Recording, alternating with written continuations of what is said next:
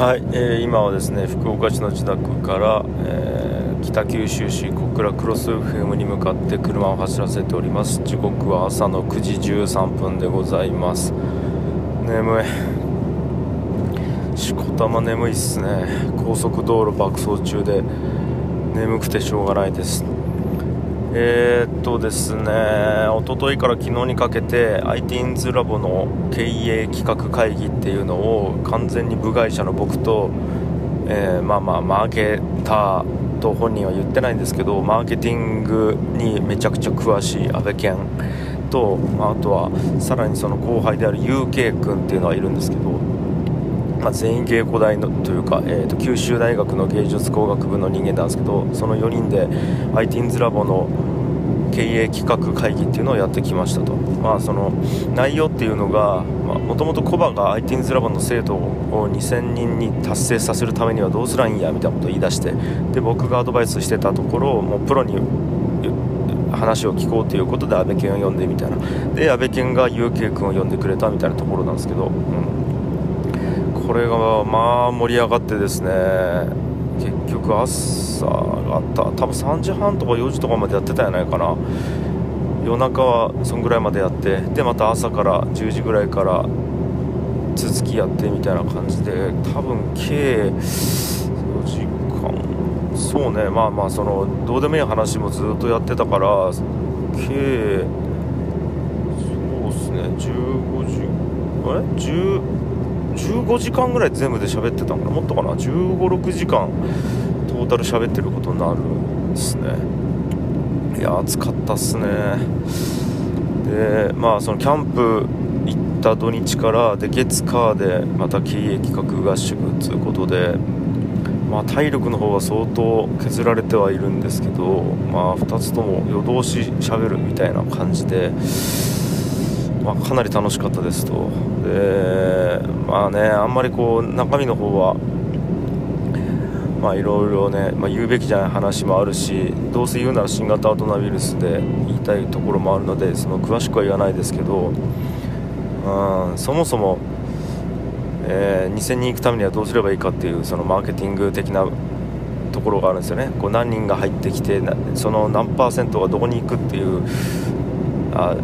で、えー、どどこに行っててそこから制約っていうことになるからその何パーセントの制約率ってことはここをもっと伸ばしていった方がよくてここを伸ばすためにはどういう人がいるのかとかなんかそういう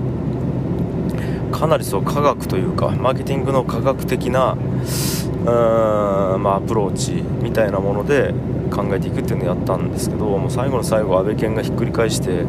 そもそも2000人行きたいのなんでだったっけ？みたいなところからコバがそこに至るまでの理由みたいなものを聞きってことは実は2000人行くことが目的なんじゃなくて本当の目的はこれなんじゃないみたいなことになってでそっちを話し出すみたいな感じになったんですよね。なんかこの辺の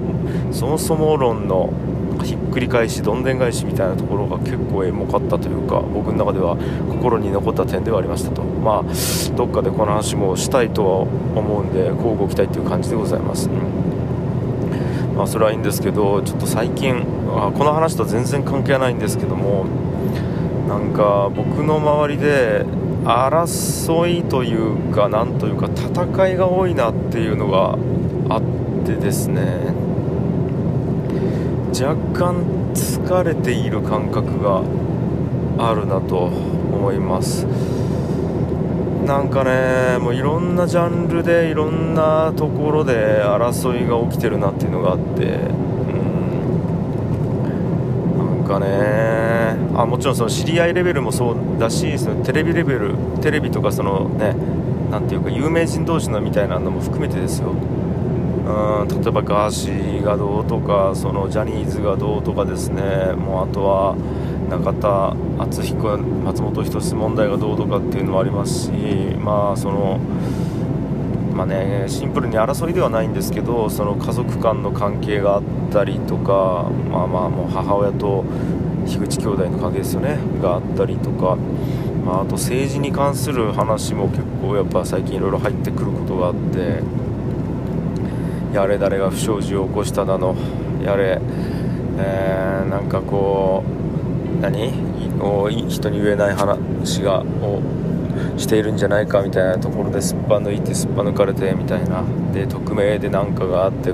誰が本当ででメディアで誰がどう言っているのは本当はどういう思惑があるんじゃないか。でで金が実はこう動いてるんじゃないか。もうみたいなことがもうなんか勝手に耳に入ってくるわけですよね。別に興味がなくても。なんかちょっと疲れたなっていう感覚があってですね。で当の、まあ、僕自身は一切そういうところとは、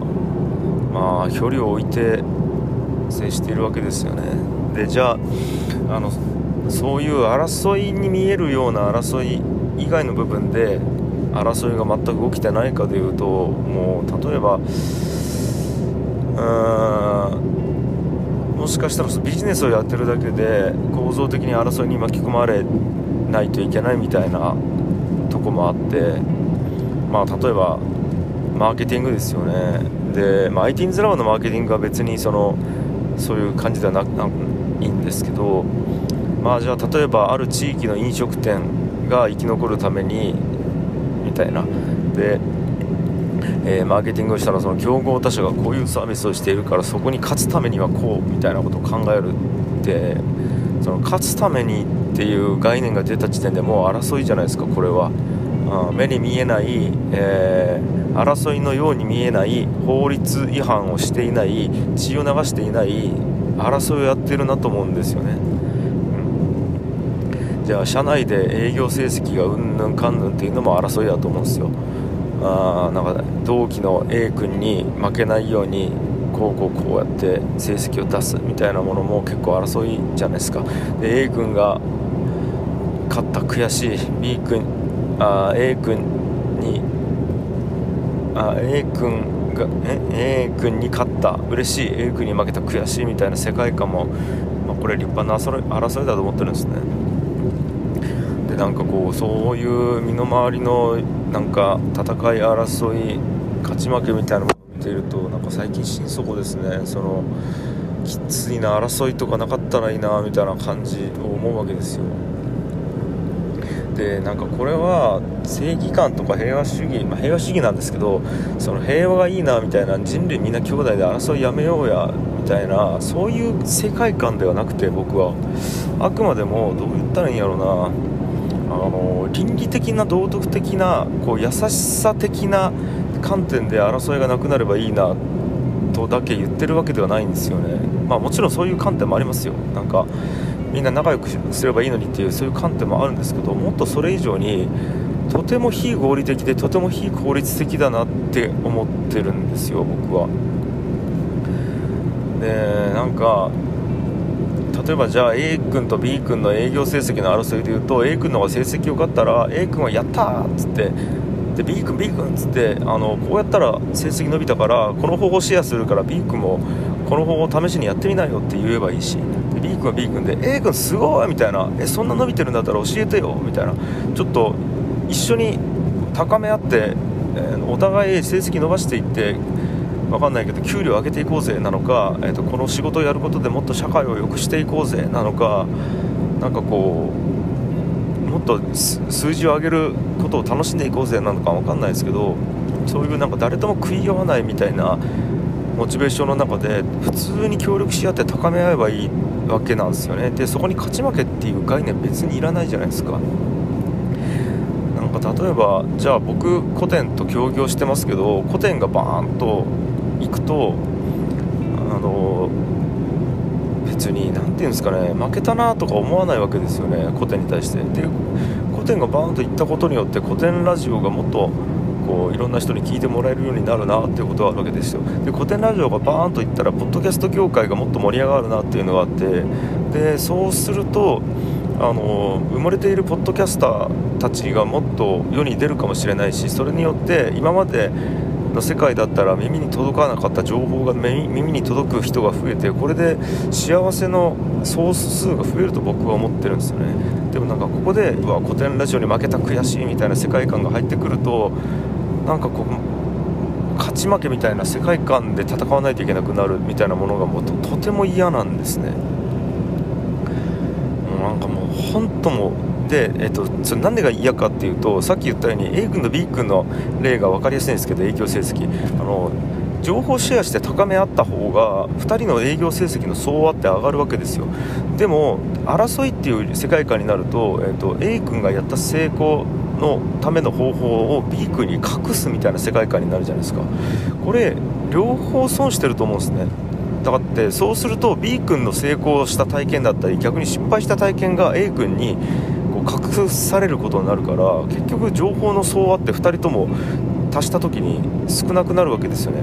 なんかこれって世界にとっていいんやったっけみたいな感じなわけですよ。でなんかこれが至る所で起こってるなっていうのを僕は思っていてどう考えても協力した方がその、えーと、双方を含む経営全体の利益っていうのが上がると僕は思っているわけですね、うん、とまずそういう、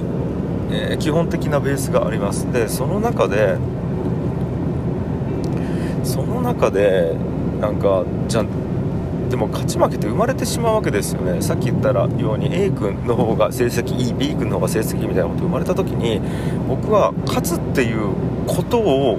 知ったかどうかだと思うんですよ。勝つをするって僕はこの間っていうか朝ツイッターに書いたんですけどイエーイ勝ったうわ負けたってことをするこう認識そういう世界観で認識するかどうかだけだと思うんですね。なんですよね。だから認識次第だと僕は思っていて。そうだから状況的に客観的に見るとデータとして勝っちゃってる負けちゃってるっていうことは何かをやってる限り数字がこの世にある限りしょうがないと思うんですよ。でもそういう世界観で捉えるかどうかだけ僕は思ってるんですね。でそれさえしなかったら何もひがみも生まないしその優越感とか劣等感も生まないわけですよね。なんか僕はそういう世界で生きていきたいなってまず思っていますと、っています。なんかでもとはいえじゃあその幼少時代から今まで思い返した時に勝ち負けっていうものがモチベーションになってなかったかというとやっぱりそうなってた時代もあるわけです。特に10代20代の頃って人に勝ちたいっていうモチベーションがとても自分を奮い立たせていたしなんか手を取り合って協業して情報を共有し合うよりもただただあいつに勝ちたいみたいなことで力が出ていた時期もあるわけですよね。そっちの方が最終的に自分のパフォーマンスを上げれてたっていう時期もあるからまあなんか僕が万人にとってその勝ち負けっていう世界観をしない方がいいとも思ってないと。でこれはなんか逆にこれをやっちゃうと勝ち負けの世界観っていうものに勝たないといけなくなるっていう構図になるんですね構造的に、うん、だからもう僕はそれをしたくないなと思っていてってことはまあ僕にできることっていうのはその勝つっていうことをしない負けるっていう世界観にいないっていうことをとにかく自分だけでも個人的なレベルでずっとやり続けるしかないなっていうのを今なんか思ってるんですね、でなんか僕はそう思ってますだから、えっと、逆に言うと勝たなくていいこう状況や働き方に身を置き続けることが必要だなって思ってるんですよね。ってことは勝たないといけない状況世界観っていうのはやっぱあるわけですよね、まあ、分かりやすいのはスポーツの世界ですよね、まあ、でもスポーツの世界に関して言うと勝ち負けっていうことを明確にしてそれを争うっていうエンターテインメントだからこれは僕はいいと思ってますと。将棋もそうですよね。ここに勝ち負けっていう概念を持ち出さないと面白くないから。で逆に言うと一般生活の中で、えーと人と戦い合う殴り合う殺し合うみたいな欲求をスポーツや格闘技の中に押し込めてその中でその欲求を満たすっていうことをやってるのがいいと思うんですよね。つまりその人間は勝ち負けっていう欲求を完全に捨てることはできないからそれを疑似的にスポーツやゲームや格闘技で満たしているとも言えるからあのなんかその世界っていうのだけはゴリゴリに勝ち負けはあっていいと僕は思ってます、うん、むしろなんかその欲求を満たしてくれてありがとうございますって言ってるんですよね。だから逆に言うとそこで満たすことができるんだったら現実世界で満たさなくていいと思ってますと、うん、だからであのじゃあその満たさなくていいのに満たさないといけない状況ってあるよねと思ってこれは僕は椅子取りゲーム的な仕事の仕方をすると絶対構造的にそうなるなと思ってるんですね。あ例えばじゃあ、えマーケティングをするときに地域のそのなんかリソースを奪い合うみたいなさっき言ったようなこう地域っていうものをこうターゲットにして飲食店が他の店から奪い合うみたいなことをやっちゃうとこれは椅子取りゲームになっちゃうじゃないですか。じゃあどうするかっていうと今まで飲食店に通ってなかった層をどうやったら取れるかとかあとはこの地域にない人のニーズをどうやって満たすかみたいなその新しいマーケットを開拓するみたいな、えー、考え方でやると奪い合いは起こらないと思うし、うん。まあ、具体的に言うと僕広告音楽作る時にそれやってましたよね。なんか、C、テレビ CM とかあと、まあ、WebCM の広告代理店から降りてくる広告音楽っていうものってかなり枠が決まっているからなんかそこで戦うと奪い合いになっちゃうからじゃあ全然違うところにマーケットがあるんじゃないかっていうところで例えばじゃあお笑いかける音楽っていう場で僕は可能性を見いだす活動をやったりとか実際そういうことをしてたのでそっちが楽しいなとだから S トゲームがえー、辛いんやったら、えーと、椅子を増やすゲームをやったらいいじゃないっていう僕はことなんですけどまあまあ1個そういうことがありますと。であともう1個はなんか構造上1個しか正解がないっていう考え方を選ばないっていうのはありますよね。うん。でまあいいや。うんなんか僕はキリスト教の話を聞いた時になるほどなと思ったんですよね。なんかこれ一あのやっぱ一神教は拡大するみたいな話があって。でこれなんでかっていうとこれなんで見たかな。永田敦彦さんがやってた宗教の話で見たんやったかな。ちょっとなんで見たか忘れたんですけど一神教って構造的にえー、他の宗教を攻撃しちゃう性質があるよねと。だから、えー、一神教って世界にめちゃくちゃ広まったっていう説があってこれなるほどなと思ったんですけど多神教と多神教って攻撃し合わなくて済むんですよね。これなぜならあのー、A の宗教の多神教がじゃあ1番の神2番の神3番の神っていうのがいてで B の宗教の神が3番の神4番の神5番の神っていうのがいたとするじゃないですか。で3番の神は共通してますと。ただ1番に2番4番5番の神ってお互いの宗教にはお互いいないわけですよね。でも多神教だからあそういう神いてもいいよねっていう感覚になれるわけですよ。はい。ただですねこれが一神教の場合は私の神が絶対っていうことが崩れるとそもそも信仰の基盤が崩れるわけですよ。だから私の神以外は絶対ではないっていうことにまあ理論上になりますよね。ってことは私以外の神を信仰している宗教が目の前にいると回収を強制せざるを得なくなるっていう構造的ななんか問題があるわけですよね。構造的に攻撃せざるを得ないっていう状況があるっていうなんかこれそもそもいろいろ破綻してるなっていう僕は思っちゃってるんですね。これはうんまあなんか別にキリスト教自体をとかあとまあイスラム教もそうか一神教の宗教全てをあの別に何て言うんですかね定するもんじゃないとは思うんですけどそれはそれで成り立ってるから。ただそれをやっちゃうと椅子取りゲームっぽくなるから僕の根本的ななんかスタンスに合わないなって思ってるだけでその宗教自体をこれ否定するもんじゃないと思ってて僕が選ばない理由を今説明してるだけですからね、うん、っていうのがあるからなんか僕は徹底的にその戦わないっていう方に1票を投じたいしその、まあ、自分自身戦わないっていうことを結構覚悟してやらないといけないなと思ってるんですよね。でもなんか実際こう戦って勝つっていうのは気持ちいいわけです。あの将棋に勝つっていう時にやっぱ気持ちいいドーパミンがボロボロって出るっていうのは否めないのでだからこれは普段から意識してこう戦って勝ちたいな勝とうとしてるなと思った時にやっぱ第三者の僕目線でああ今僕は戦いに勝とうとしているなってずっとこう監視アプリを立ち上げとくぐらいのことしかできないなっていうのを改めて思ったっていうそういうございます。はい